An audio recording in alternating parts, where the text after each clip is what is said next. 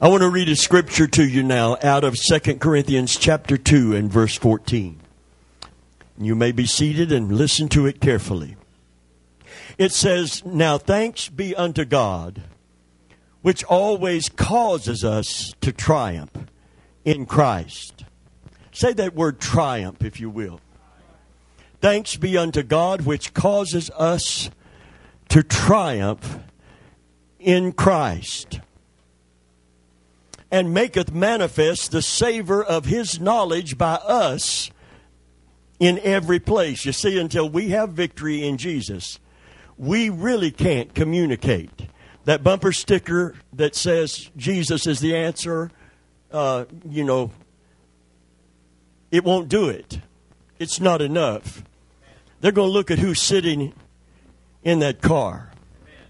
That lapel pin that says try Christ or, or trust God or any of the other beautiful little sayings that we can advertise the faith with, and they're all good and worthy, but they're going to look past all of that. And they're going to look at you, and they're going to look at me. And unless we have victory in our life, we're not going to be able to communicate His savor to anybody else. Number one, they're not going to let us. Number two, they're not going to ask us. They're not even going to give us the opportunity. The Bible said if we're walking in victory, to absolutely be ready, instant in season, out of season.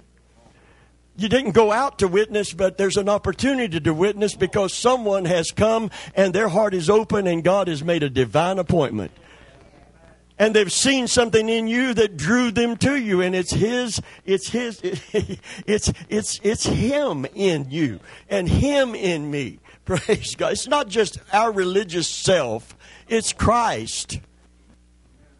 Maketh manifest the savor of, of his knowledge by us in every place. That means the, the fragrance of Him. When you leave a room, my wife, uh, you all, many of you have bought her some wonderful perfume. I love it. Her doctor loves it. She put on something you got her. It's good perfume. It's more probably than she would get for herself, and she wore it to the to the doctor's office, and he said, "That smells so good." Mrs. Venable, I'm going to just take you and sit you in every room. Use her like potpourri. Amen. That'll be another fifty dollars, right, for, for this.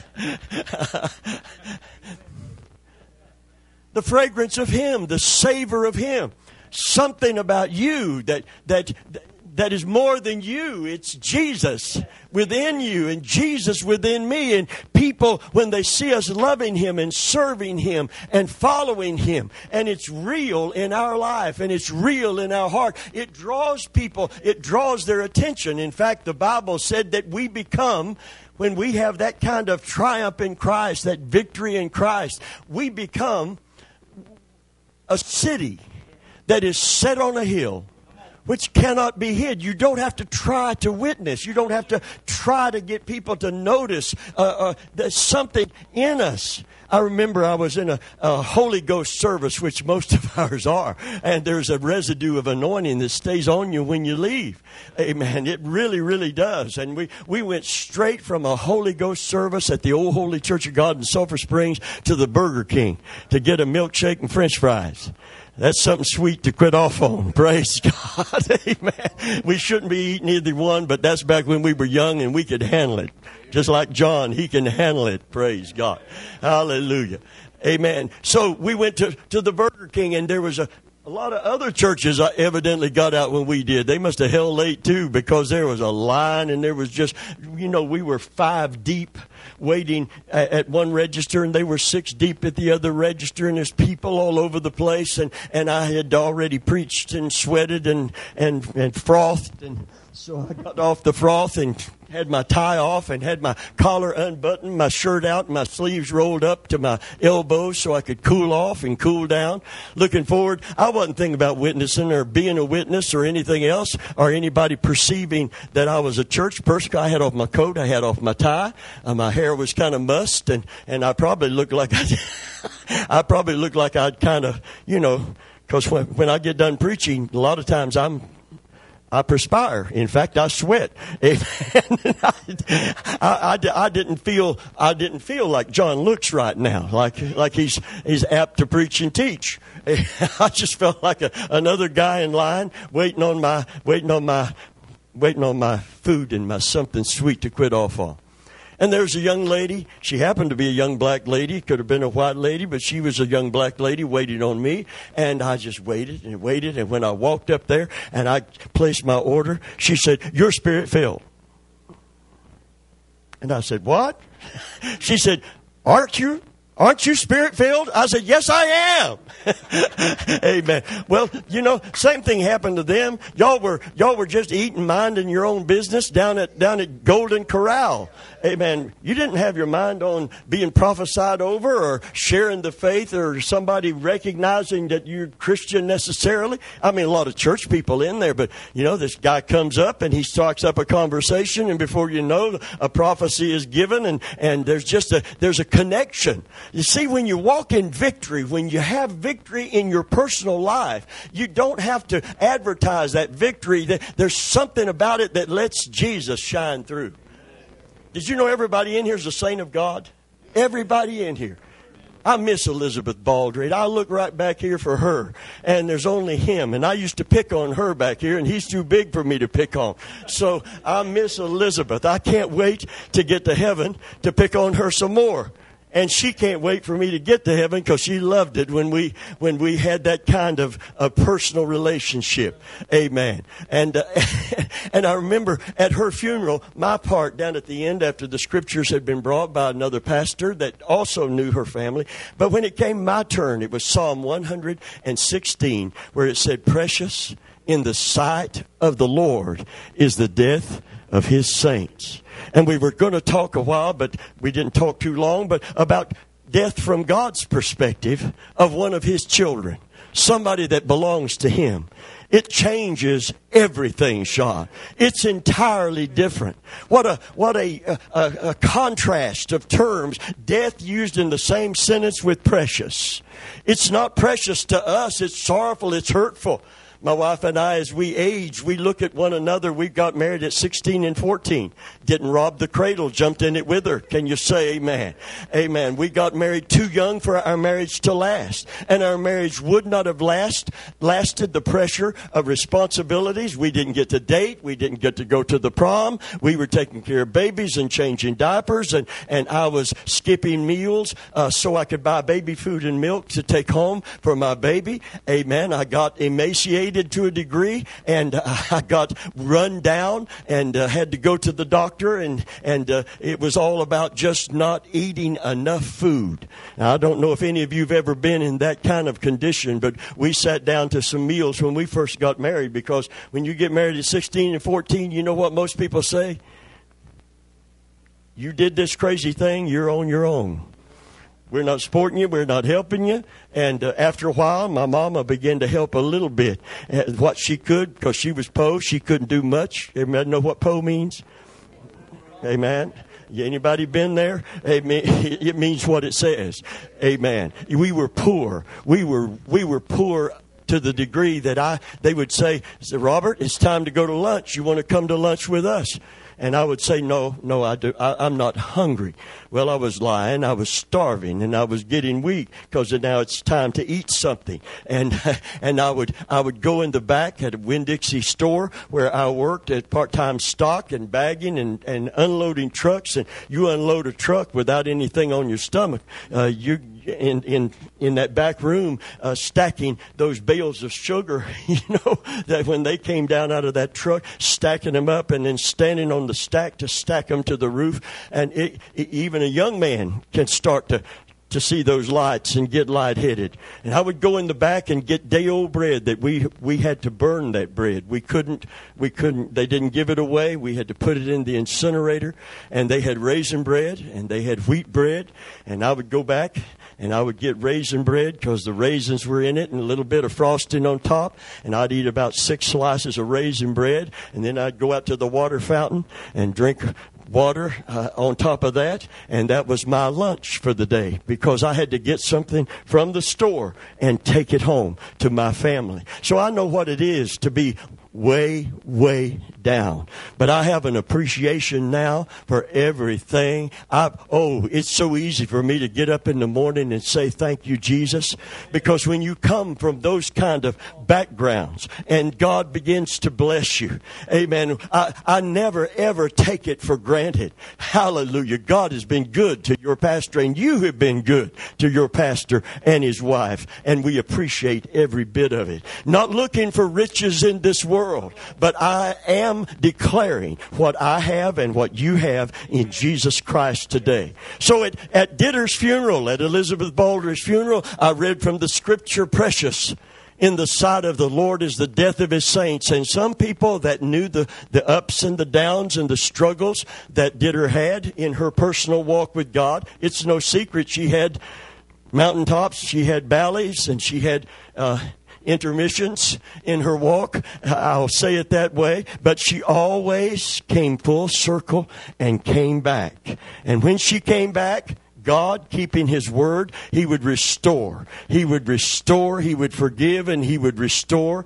Praise God. And, and I still miss when I get out of the car. She's usually standing out front and I still miss shaking her hand, looking in her eyes, and, and, and just having that friendship. You had a friendship and fellowship relationship with Elizabeth, and I miss her.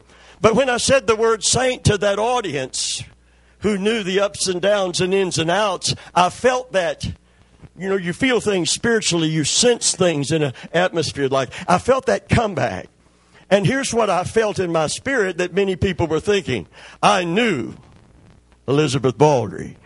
And believe me, she was no saint. Can you say, man? Because we define saint as someone that is almost sinlessly perfect. The Catholic Church pronounces someone a saint if they, they have a life of service and someone like Mother Teresa. No, she wasn't no Mother Teresa. Oh, by the way, you're no Mother Teresa neither. But you are a saint of God if you're saved. Amen. By the blood of Christ. Oh, I'm not just talking about sisters now. You're not Brother Teresa either. Can you say, man, you're not Mother Teresa and you're not Brother Teresa? But everyone in this room that has come to Jesus Christ, the day that your sins are forgiven, God brings you into a position that no work that you can do can bring you into. And so Paul greets the Christian community as the saints. The saints. The saints. The sanctified ones, the set apart ones, the ones that belong to God, and the one that God has so cleansed through His salvation, His sacrifice, that we might be called not only the sons of God, but also the saints of God.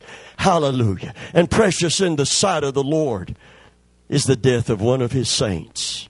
Because he knows what occurs when it happens to a believer in Christ and a truster in God. You know what happens? I just was asked a question from Betty. I tried to answer it five times, five times after four days. Now we're, we're 20 days in. It came back to me. So I'm going to have to always send her an answer by mail because her, somebody needs to go straighten out her, uh, her machine because it rejects what I send. Maybe the devil needs to be exorcised from it. I don't know what it is. Amen. Probably not that. But she asked the question about Christians and death and those that teach that there's no awareness until the resurrection. Soul sleep is what it's called. But the Bible teaches something entirely different. And it teaches it in the new covenant in particular. Because that's where we have the revelation of what happens. And what happens when a Christian dies? Paul said, I'm going to tell you exactly what happens. He said, to be absent from the body is not to be in the grave, in the ground, or in suspended animation somewhere. But to be absent from the body is to be present with the Lord.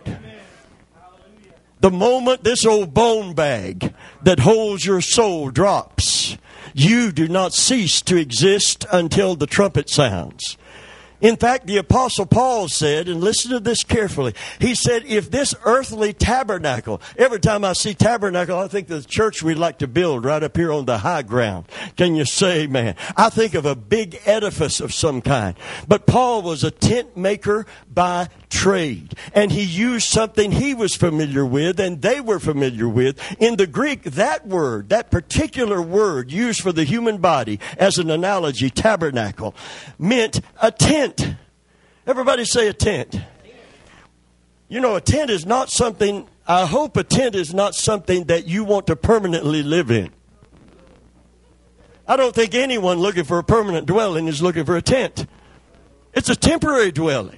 And the message Paul was given was if you live out your full length of years, this is a temporary body. This is, this is not the one. This is not the one that's going to be raised up incorruptible. This is the corruptible one. Oh, uh, here's another news flash. This is not the immortal one. This is the mortal one. Amen.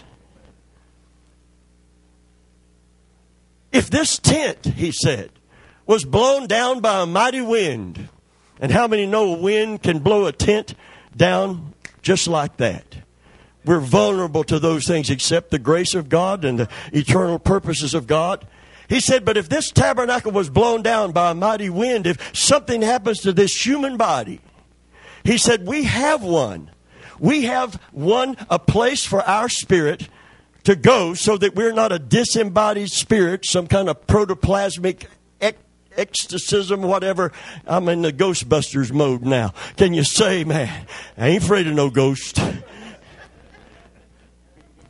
We used to live across from a cemetery on Lime Street in Plant City. And I can tell you right now, it's the best neighbors I have ever had. I never was afraid of them. I appreciated every one of them. Come on, they didn't they didn't turn their boombox up at twelve o'clock at night. Amen. They didn't rev their engine at two o'clock in the morning. They were the sweetest neighbors. Amen. Hallelujah. I'm not afraid of none of them. It's the living that bugs me anyway, moving right along. He said if a if if a mighty wind blows down this tent, he said, We have one in the heavens, not made with hands. It's not made of anything earthly, but it's there. There is a container for our soul, waiting for our spirit to come into it right now in heaven. And he said, We don't want to be naked. We don't want to be a, a spirit. See, that's why fallen angels uh, became demons. Because the judgment on them was to lose their celestial body. And the reason they lost their celestial body, as I understand it, is because when they had a celestial body that could be manifest like a person, there is a scripture in Genesis that said the sons of God went into the daughters of men. And they had relations with the daughters of men. And they were banned from that kind of activity. And a generation of Mutants literally came out of that, according to many scholars. Giants. You don't have them today like that. And demonized people. And God sent a flood because the wickedness of man was great. And listen to this in the new covenant and the angels that sinned the angels that sinned. They were cast into chains of everlasting darkness. They lost what did they lose? To put them into darkness where they could not express themselves. They lost that celestial body. They lost it because an angel with a celestial body can't get in a person. No how, no way. Only a spirit can get inside another person. So demons are not anything God created. And yet, God created the angels that fell. But the judgment on those fallen angels took away their ability to express themselves in any way. They can't feel and they can't do. And it's an awful place to be. That's why when you cast the devil out of someone, the Bible said that spirit immediately goes out into dry places. I looked up the word dry, and it's not about the desert dry, it's not about arid. The word dry in the Greek means murky darkness. It's a darkness where it's not just not just the absence of light. It, it, it's beyond that. It's something deeper than that. The Bible calls it they were cast into outer darkness and held in chains in that place. So, how did demons get here? God didn't create them, and Satan can't create anything. He's a fallen angel, he's not a God. They got here because angels held not. I'm not talking about their standing with God in heaven. I'm talking about their actual celestial body. Now, we have a celestial body in heaven. Paul said, when this earthly tabernacle was blown down, we have one in the heavens. This body, this body in this form will be raised from the dead. But God's going to do it from my DNA. He don't need, listen, if you fall off a boat and an alligator eats you, and then the alligator crawls up on the bank and excretes you. Because if he eats you, he's going to excrete you. Amen? Guess what? It has nothing to do with whether or not God can raise you up. We don't have to mummify you like Roy Rogers did his horse. Can you say, man? And somebody down in South America didn't want to let his wife go, so he had her not mummified. They didn't wrap her up. They they put her in a case where you could see her. You know, they they preserved her body, and he kept it in his living room. Now I love my wife, and I don't want anything to ever happen. We've been married forty two years, but I'm going to tell you right now, I do not want a mummified Pamela in my living room. Can you say, man? I want to think of her where she is. And I want to think of her how she is in that body that will never age and never experience pain. Can you say, man? Hallelujah. Oh, friend of mine. Paul said if this earthly tabernacle were blown down, if this body drops through death, he said we have one in the heavens, not made with hands. Wherefore we yearn not to be naked, disembodied with, with no sense of anything, but we yearn to be clothed upon with our body from heaven. Praise God. And awaiting the what? The resurrection of this very body that's going to be reconstituted, whether he has your old bones or not. Saul and Jonathan were so hacked up by the enemy. You know what they had to do with them? They had to burn the pieces of them and gather the burnt bones to bury. But on resurrection morning, those who know Christ, regardless you see, God's got your DNA. And one day the sea's going to give up the dead. How's that going to happen? When there's nothing left after thousands of years. The, the, the, because God's got everybody's DNA. And He keeps track of it. The hair of your head is numbered. He's got your DNA. Praise God. What happened to the Christians that were burned up at the stake? He don't need that pile of ashes. Because on, when the trump sounds, he's got your DNA. And the body you had through that same DNA is going to be reconstituted, but it's going to come forth not like it was. Hallelujah. It's going to come forth. Mortal is going to put on immortality and corruption's going to put on incorruption and our vile bodies that can die and hurt and get sick are going to be fashioned after his glorious body. Can you say man hallelujah hallelujah and while we don't see everything clearly in fact we look through a glass darkly the revelation we do have by the word of god is that when he comes in his glorified body we're going to know him because why? Because we shall be like him. Can you say amen? Glory be to God. Hallelujah. He said we're willing rather, knowing what we know, we're willing rather to be absent from the body and to be present with the Lord. And once he got that revelation, and once he had the realization, because he said, I knew a man He didn't want to take credit for it, write a book about it, be, be put on a big pedestal spiritually about it. But God gave him an experience. And he, he told about it in the second person because he didn't want pride to enter in. And he didn't want to touch God's glory. He said, I knew a man. Whether in the body or out of the body, I can't determine that. But I know what happened to this man. Such a one was caught up into third heaven. I like what you sent me. Amen. From, from, from the cosmos over in the north part of the universe.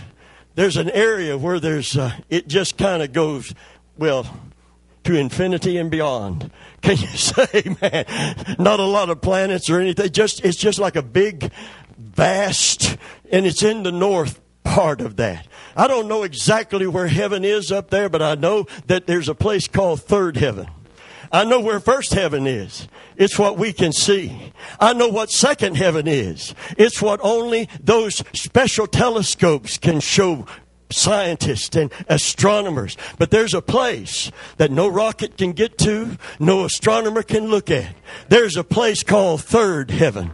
And that's where God sits upon his throne and the saints of God are gathered with him around that throne. Hallelujah. Praise God. Hallelujah. And he said such a one was caught up into third heaven and saw things that I can't even utter. Now everybody else writes a detailed book about it and most of those books conflict with each other's books and a lot of them conflict with John in the book of Revelation.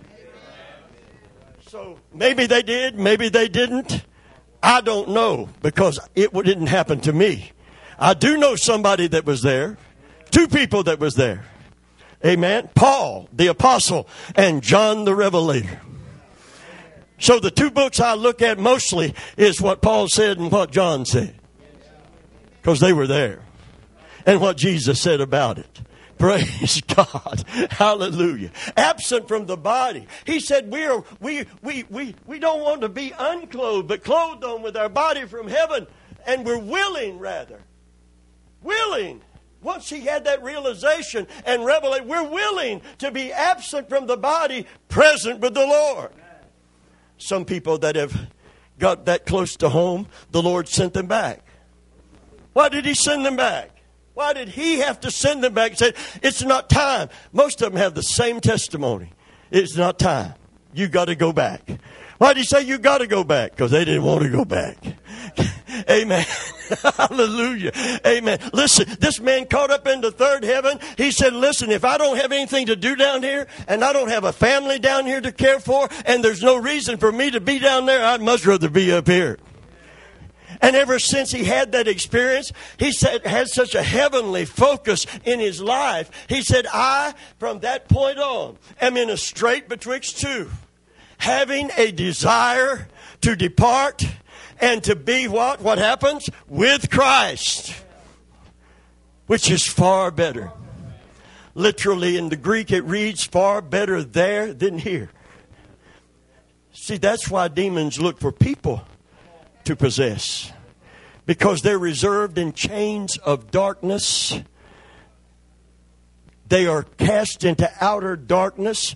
They are disembodied from their celestial bodies, and the only way they can feel, and the only way they can sense, and the only way they can express is to enter into a human host.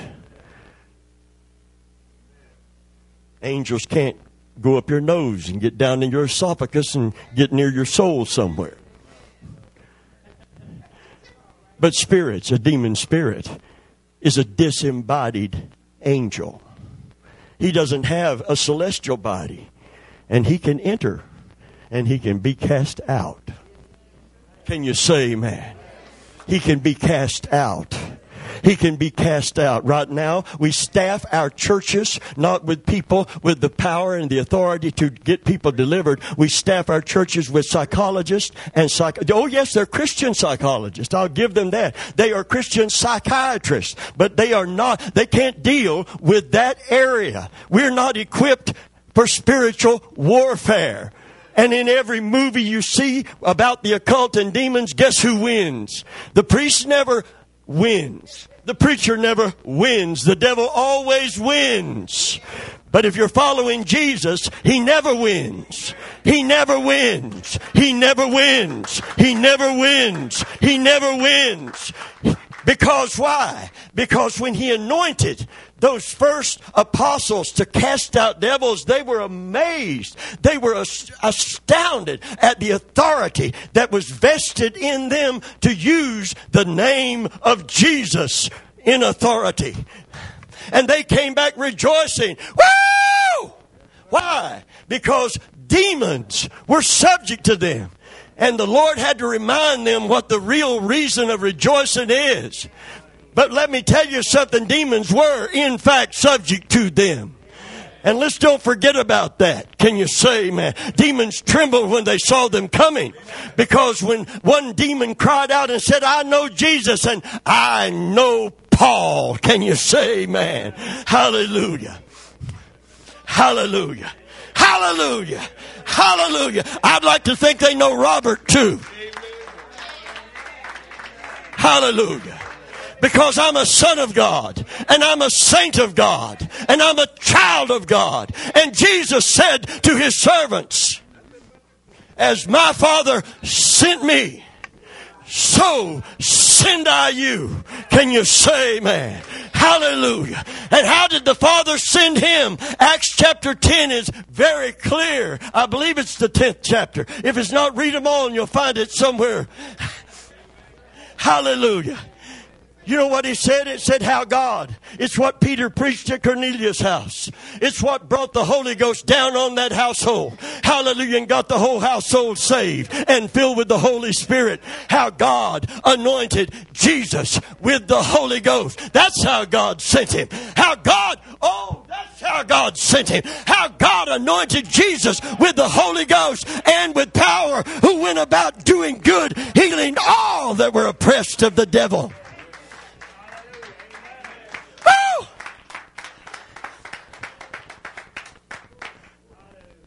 Bible college can't give you that. Theological degree can't give you that. Only the touch of God. Jesus said, if I cast out devils by what? By what I thought? By the finger? By the finger? By the finger of God. Can you say, man, I have authority because I'm under His authority.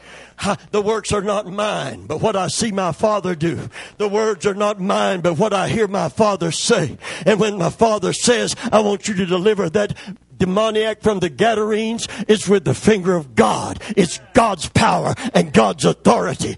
God's sovereign power and authority. And the demons knew it. Because when they saw Jesus coming, they didn't just see a man with an anointing they saw someone with spiritual authority. Hallelujah. And they said, We know who you are. Why comest thou? To persecute us before what our time? Let me tell you something about the devil. He's far more aware of the nearness of the coming of Christ and the climax of the day of the Lord. He knows it's coming. He know. In fact, in the book of Revelation, it says, "Woe to the inhabitants of the earth, for Satan hath come down. He's not just the power of the air. He's just not limited to influence through spiritual influences. He's actually going to come down and." I believe clearly embody the Antichrist. He will be a demon possessed man. It won't be an under demon. It'll be the chief demon, the chief devil himself. Listen to me carefully. Woe to the inhabitants of the earth, because what? Satan has come down unto you, having great wrath, because, see, he knows he's defeated. He knows it's just a time thing. Amen. There's not going to be another fight. The fight has been fought, the battle has been won at the cross where that little lamb, that little lamb with the blood on it, hallelujah, that looked like the worst defeat in the history of the church and the world. Amen. But at that cross, a cosmic victory was won, and the devil knows it was won at the cross, and there's nothing he can do about it. It's just a matter of time. So when he has the opportunity, he knows in a little while from now, I'm going to be cast into a bottomless pit. And when I get out of the bottomless pit, because everything God said has happened, and he can't stop any of it from happening. Can you say, man? Hallelujah. When I get out of that pit, then I'm going to be cast into the lake of fire for eternity. So I know I've only got a short time. A short time. Demons are so concerned about not just being feelingless and expressionless in that murky darkness, that outer darkness. That when Jesus went to cast the demons out of the demoniac of the Gadarenes, a question was asked. Let us, we know we can't resist you. So at least let us go into these swine. We need something to give us expression and say, This is a terrible place to be, outer darkness. I can't feel, I can't express. I'm so they had to lose something. And when they fell from heaven, the angels that sinned, the angels that sinned, were what? Held in chains of everlasting darkness. A disembodied angel is now the spirit. Because angels have a spirit they live in a celestial body. Demons didn't were not created by devils or the devil because he has no creative power. He can't create nothing. He's a fallen angel. He's not a god they were rejoicing that devils were subject to him they thought it was a big deal jesus knowing what happened in heaven said that ain't no big deal it ain't no big deal. First thing he told them while they were shouting about the power and authority they had, you know what he told them? He said, I beheld Satan as lightning fall from heaven. Remember the cartoons? Remember cartoons? Heard that go off in the store the other day. Somebody had it on their phone. I wanted to give them a fist bump. That's back from my day. Amen. No, where the devil sits on one side of the shoulder, angel sits on the other side, and there's this big fight going on. And there's a knockdown, drag out between light and darkness as if two equal powers are in mortal combat. I want you to know, amen, the battle between light and darkness are not equal powers if you turned every light off of this building and covered every light source and it was so dark you couldn't see, amen, your hand in front of your face and you pulled out one of those little flashlights that you look for your keys with, guess what happens to the darkness? Amen. Concerning that light. No darkness in the world. The littlest light in the world is bigger than the worst darkness that there is in this entire world. Can you say, man? Hallelujah. Glory to God. And guess who we happen to be in this sin darkened world? Ye are the light of the world. You're God's luminaries. Hallelujah. And you are not children of the darkness once you come to Christ. You are children of the day. Hallelujah. You are children of the light.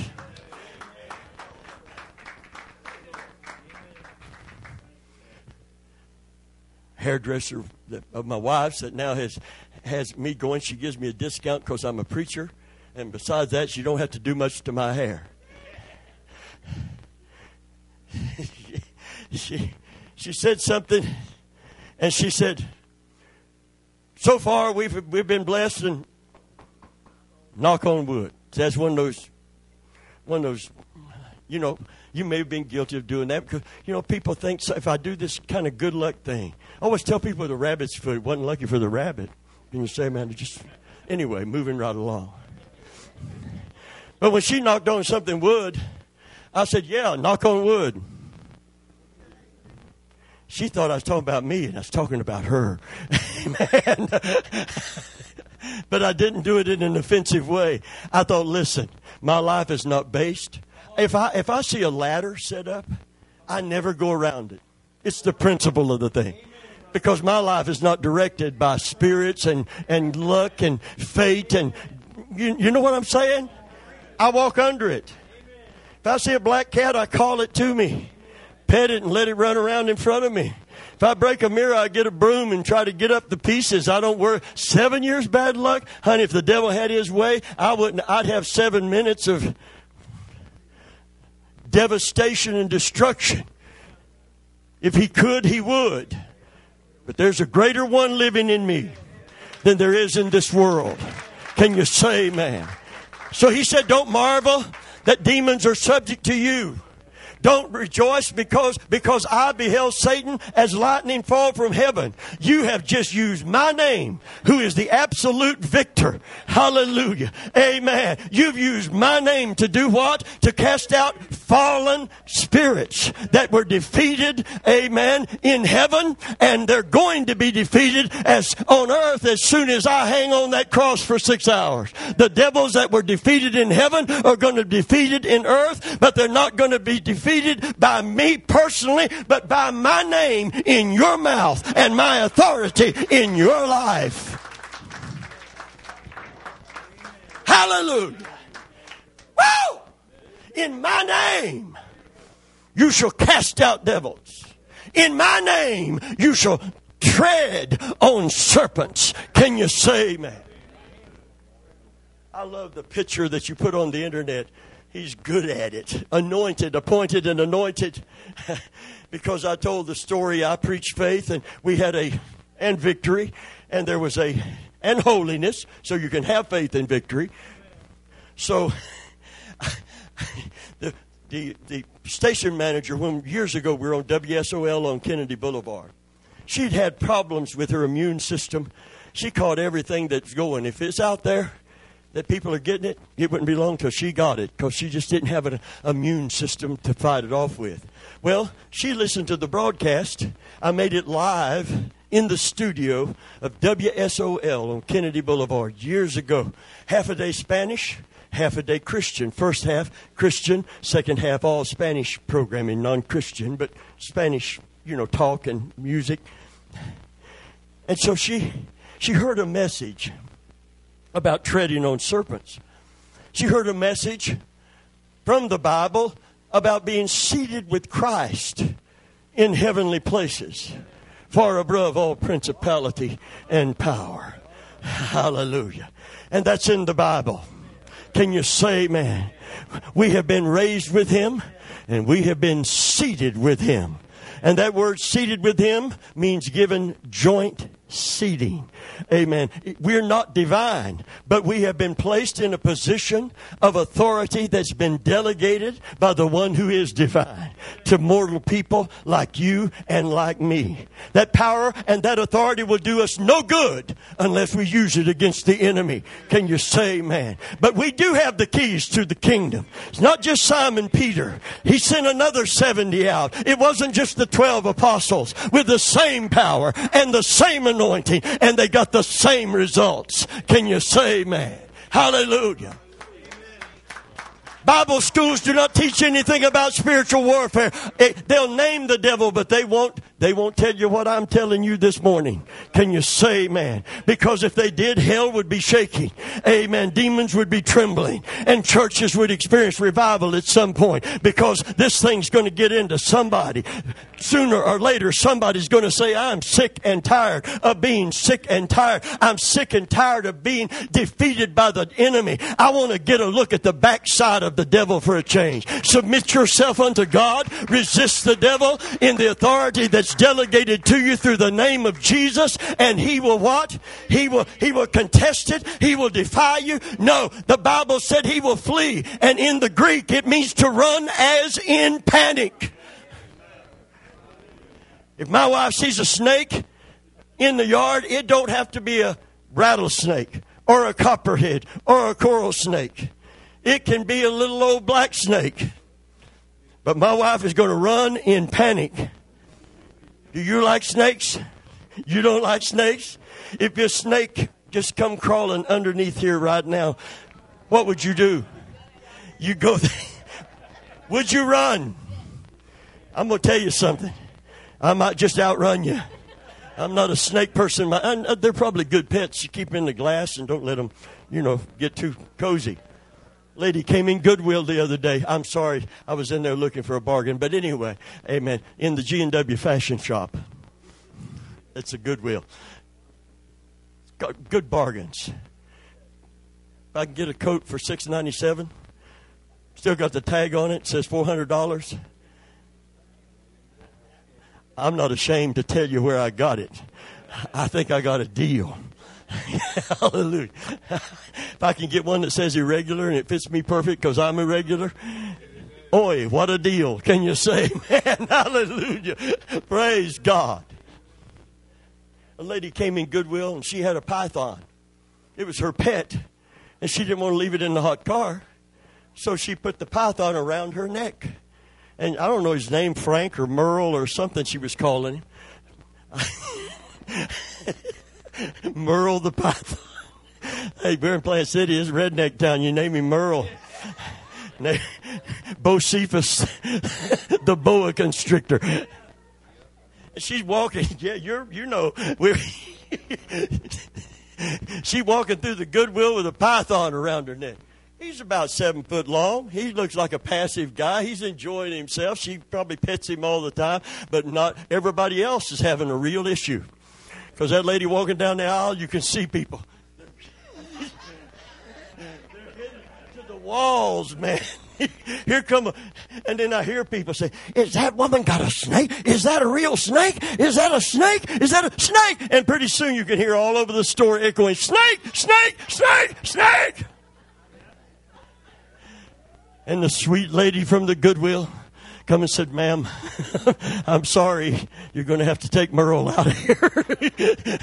You're going to have to put him in a cage, take him home, and come back. We're welcome to shop all you want, but it's bothering our customers. Well, of course it bothers the customers.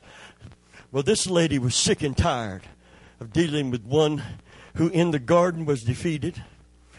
In heaven, when the angels made war, he was defeated and on earth at the cross he was defeated, and in the church of Jesus Christ he is supposed to be defeated. Can you say, man? Hallelujah, hallelujah. So, she heard that message on being seated with Christ far above all principality and power, and thou shalt tread on serpents. And so she let me know. She said, I got up and I had the, the honky flu. That's what she called it. Now I thought that was just flu for white people, but evidently it's it's it's flu when you when you honk and cough and and hack all day. I love you, sister. I know I'm white. I know I'm white, and I can't get down. But anyway.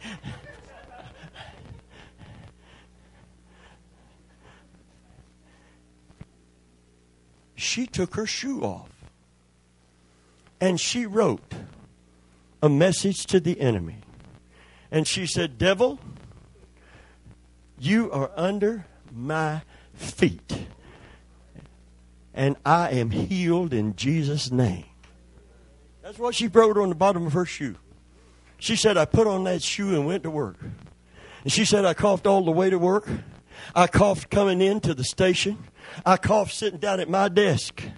But she said, I just, every time I every time I put my foot down, I thought, I'm conquering the enemy and Jesus is going to heal me. Hallelujah. Now, I'm not telling you to write messages on the bottom of your shoe.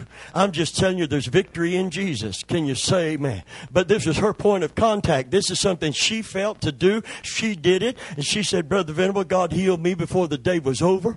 amen. I used to have to take a week off from work to try to recover with antibiotics and everything else I could get. But she said, God healed me. I said that's because there's victory in Jesus and there's power in the name of Jesus and that's because the enemy cannot withstand it. Hallelujah. Praise God. God is good today. There's victory in Jesus. Inside of me is a spirit that has been reborn. Hallelujah. That is eternal. And if this earthly tabernacle drops up here, amen, Robert A. Venable is not going to drop with it. Amen. Paul said to be absent from the body is to be present immediately with the Lord. Isn't that comforting to know today? Well then, Brother Venable, what's going to happen when the trumpet sounds? Amen. Your spirit that is with God in a body that is temporary, a celestial body that is going to allow you to have full expression and recognition is, he's going to reconstitute this body.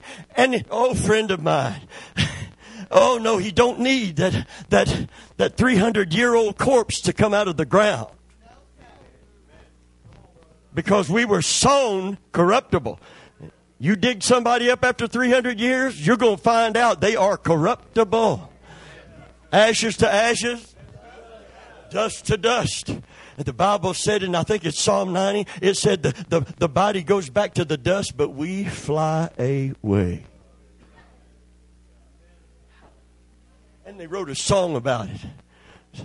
Some glad morning when this life is o'er, I'll fly away. Not when the trump sounds, but when this body drops. Can you say, man, to a land on God's celestial shore, I'll fly away. That's why I said when I when I drop this body, I said I want to do what they did for my brother-in-law. I want I want them to have one of those trained doves that you let loose and it comes back to the owner, and they bring it to a funeral. Of course, I also wanted seven balloons, all white. I tell you, I'm going to have a funeral. You don't want to miss it. Can you say, man? We're going to have a time. Glory be to God. Amen. But but you know what happened? They're lowering that casket into that ground until they let that dove loose. And that white dove flies way up and he makes a big old circle around the whole cemetery and comes back to his owner. Because the last thing everybody's doing is not looking to a hole in the ground and a body, amen, that has no more use for it, its host until the resurrection. Everybody's looking at that, they're looking up. They're looking up. They're looking up. They're looking up. Why are you preaching a funeral message this morning? I'm also talking about deliverance from demon powers and devils, but I'm also talking about the victory that's in Jesus. And I'm doing this because you can't hardly hear these things anymore. Can you say, man, you can't hear a lot about heaven. The earth is so earthbound and caught up in the material and the physical that the devil can sit on the front row and bind people and nobody's going to take any authority. He's comfortable sitting in church. That ought to be the place that he is scared to death, that he is trembling with fear. Can you say, man? That ought to be the one place where the blood of Jesus and the name of Jesus and the authority of Jesus and the accomplishment of Jesus at the cross kicks in. Because he led captivity captive and gave gifts unto men. Praise God. Hallelujah. Hallelujah. Oh, friend, there's victory in Jesus today. Hallelujah. There's victory in Jesus today. Hallelujah. So there's no church service, Brother Taylor, that attracts me because the preacher preaches so eloquently and the choir sings so beautifully. And everybody has their offices, and all the officers are doing their religious thing. I want victory in Jesus Christ. I don't go there to sit through a service and leave like I walked in. I go to be challenged. I go to be changed. Hallelujah. Hallelujah. Hallelujah. So, up on our website, somewhere where the photos are, there's a picture, and I think it's Doug's old shoe. Oh, there it is. Yeah, I see Doug. I see him way up there, acting like he's so tall. And the God of peace, there's the scripture, shall soon crush Satan. Where? Where's the victory? Underneath your feet. Underneath your feet. Underneath our feet. Hallelujah. Because we what? We tread on serpents. And we are the sons and the saints of Almighty God because of what Jesus has done at the cross. Can you say, man? Hallelujah, hallelujah, hallelujah, hallelujah. I love the, the evangelist uh, Reinhard Bonnke's attitude. When he went to win India, and the devil will try to make you more aware of him than you are of Christ and his victory. He will always want the attention. So he sent his coordinating manager to set up the crusade and in India, with all those gods and all the all the resistance to Christianity, uh, it's heavy with the demonic. There are certain areas that are heavy with the demonic, and India obviously is one of those areas because of the invitation to the demonic in that nation. And look what the devil's done for India. Look at the poverty the terrible hopelessness and helplessness and death and disease. The thief came to steal, kill, destroy. Christ said, I've come to give you life and that more abundantly. But, but the, the evangelist was prayed up and he knew who he was in Jesus. So the, the heaviness, he knew it's there, but it's not something that is going to cause me to back down or back off. He got off the plane. He said, he met in the terminal the guy that coordinated. He said, I've been here for a solid week, and he said, it's hard for me to even pray. It's hard for me to even think. It's hard for me to study my Bible. There's such a sense of the demonic and the, and the oppression of the devil. And I love what this evangelist said. He said, That's strange. Ever since I got off the plane, all I'm feeling is the victory that we have in Jesus Christ. What are you feeling today? Are you more sensitive to the demonic? Does he come here? Oh, yes, he does, because he knows full well if some of us, a few of us, and God forbid to him, a bunch of us, amen, stand up and take our stand and take authority over him and over our homes and our children, and we begin to do warfare in the heavenlies, amen, he's going to lose ground because it makes no difference to God to save by many or by few. Hallelujah. Wow. He also went to Africa to preach. he, he said at the first meeting I had in Africa, he said there was about 500 people come. And he said, uh, Lord, you told me to reach Africa. How am I going to reach Africa with 500 people? How am I going to reach them evangelistically with only 500 coming and maybe only 50 out of the 500 coming to Christ? He said the next night, tell them about the power and authority of my name, and in my name, tell the people that need deliverance and the people that need to be healed to stand forth. God is going to do it. And he argued with God and said, But I'm not Oral Roberts. I'm not T.L. Lowry. I'm, I'm, I'm just a preacher. he said, I didn't tell them to t- you to tell them about you. I told you to tell them about me. And so the next night, he said, Jesus is going to deliver you. Jesus is going to heal you. Jesus is going to set you free. The Christ that I preach is the Savior and the Sovereign, and He is Lord. Somebody who never had seen in their life, stone blind, and everybody knew they were blind. Suddenly, they begin to say in their language, I can see, I can see, I can see, I can see. And the people that saw that blind person see said, This Jesus he's telling us about, he is Lord. He's not just an American iconic religious figure. He is the Lord of Africa, the Lord of America, the Lord of Asia, the Lord of the Arctic, the Lord of the universe. He has power over all the power of the enemy. And he was anointed to set free who? Whom Satan had oppressed. Can you say,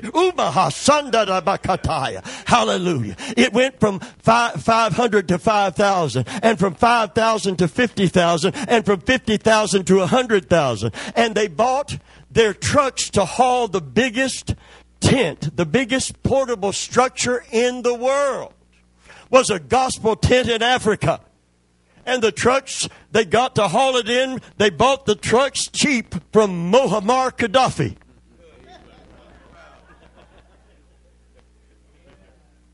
Using the devil's trucks to transport a gospel tent. Can you say amen? What victory there is in Jesus. What victory? Oh, Brother Venable, those trucks are demonized. Not when they put that tent in it. Can you say, man? Glory be to God. They had to, they had to get up and get out. Hallelujah. Praise God for victory in Jesus today. I'm excited about that victory. Glory to God. We got to close. It's late. But have you learned anything? about heaven, about what's going to happen when you when you drop the bone bag. Amen. Hallelujah. About war in heaven and fallen angels and, and demons that are under our feet. Can you say, man, glory to God. Glory to God. Glory to God saw a preacher one time, a person couldn't talk, and, and he was casting out, and somebody said, This person has a, a dumb spirit. He said they were all dumb because they, fo- cause they, follow, they followed Satan instead of Jesus. Can you say amen? then he got around to understanding what was being asked. Can you say, man? I tell you, Pentecostal preachers with authority, they used to get really, they used to get pretty wild. Friend of mine, he was he found out that he's laying hands on people, people were getting healed, and the guy come up and he, he tapped his chest like that because he had a heart problem. And he's just casting out spirits of infirmity. You know, he wasn't just praying for the sick. So he grabbed out him and said, Lord, in the name of Jesus, Leave this man. He put it right on his pacemaker. He was trying to get the pacemaker to. And the guy told him, No, no, that's my pacemaker. That's. So. But when all the dust settles and the craziness and the goofiness of it, there's a reality. You don't throw the baby out with the bathwater. And the Christian church as A.W. Tozer put it, is weak and anemic. I'm not talking about the money and the influence of buildings and, and people with PhDs. I'm talking about weak and anemic spiritually because she lives below her privilege of power. Can you say, man? I got to say this in closing again. I've said it so many times. But after Pearl Harbor, I was born in 47, January of 47, almost into 46, just after World War II ended. And my daddy remembered vis- vividly the announcement, and you probably heard it in historic recordings, the day, the Sunday morning they bombed Pearl Harbor. It was a victory for Japan, a military victory on a level that they never saw again in the history of the war. Because they, fought, they, they caught America sleeping. And the planes come in, and when people saw them, they, it was so beyond their belief that it could be happening, they didn't even alert for a while. Till the planes were over their targets, dropping their torpedoes and bombs. I don't know if they had a loss, it was minuscule minuscule, the losses to Japan. But the losses to America, they called it a day that will live on in infamy. It was like the Twin Towers back then. When all those ships went down, all those servicemen were killed. Thousands were killed. Admiral Yamamoto, in his memoirs, who coordinated that entire attack by sea, by aircraft carriers, when those pilots got back, they were elated. They were happy beyond words. They were so thrilled over such a victory. And they were drinking sake, rice wine, and celebrating. But when they went into the war room where Admiral Yamamoto was, when his captains and lieutenants came in, they saw a somber man looking very serious, not drinking and not toasting and they wanted to know why are you not celebrating such a great victory? And these are his immortal words. He said, The war is not over. The war has just begun. And I'm afraid that we have awakened a sleeping giant. Can you say, man? And did you know something? The giant woke up and the giant stood up. Hallelujah. And the victory was wrought. Glory be to God. You know what's about to happen? You know what's about to happen through the persecution when all the people on the fence get off the fence, all the nominal Christians quit being nominal and start consecrating and devoting. When we, we've been pushed by the devil, plagued by the devil, defeated by the devil, defrauded by the devil, until I hope we're ready to stand up and defeat the devil for a change. Can you say, man, hallelujah, hallelujah, hallelujah, hallelujah, hallelujah. Glory to God. I believe the church of Jesus Christ, that's where he's vested this authority. I believe the church, not all of it, the sleeping people are going to stay sleeping. Let the dead bury the dead, but come and follow Christ. But there's a warrior spirit Hallelujah. Being placed inside of those who will stand up instead of wringing their hands, start raising their hands and saying, Lord, you are sovereign over heaven and earth, demons and devils and forces, and we are not dependent upon our politicians. Lord God, help us in heaven. If you think any one of your favorite politicians can turn this thing around, amen, that's not fair to them, and you're crazy for thinking it. We need a move of God in America, and it begins in the church of Jesus Christ where the power is. Can you say amen? Hallelujah. Hallelujah. Hallelujah. And I pray God will anoint somebody to step into that mess that will get down on their knees in the Oval Office and, call on Almighty God for wisdom and strength and help and guidance. Woo! And I pray those that sit, how do we pray for the Supreme Court? Pray that the fear of God get up under those black robes. Can you say amen and shake them until their teeth rattle?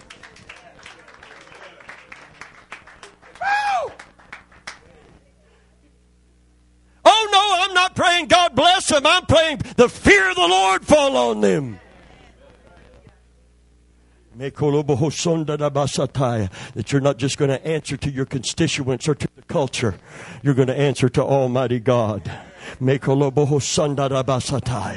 God is still Lord. My King is still mighty to save and deliver and set free. Hallelujah. And I don't have to write it on the bottom of my shoe because it's engraved on my heart. Can you say, man? Hallelujah, hallelujah, hallelujah. Will you stand up and let's praise Him? Let's praise Him. Let's praise him. Let's praise him. Mukolama mahasitia andara barosha lamadata kela basatianda mekalaba. Yes, let's give him praise. Let's give him praise. I want to surrender to his lordship more than I ever have in all of my life.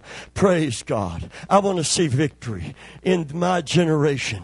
I want to see people, amen, that come out of Satan's prison house. I want to hear the sound of joy from people who have been singing the blues their entire life. I want to see people, amen, with smiles on their faces again that live in a frown and live cast down. I want them to taste something that makes them never want to go back to the compromise and the sin that is helping the enemy defeat them. Can you say, man? Hallelujah. I want to see true repentance in the church of Jesus Christ. And I want to see the sleeping giant stand up.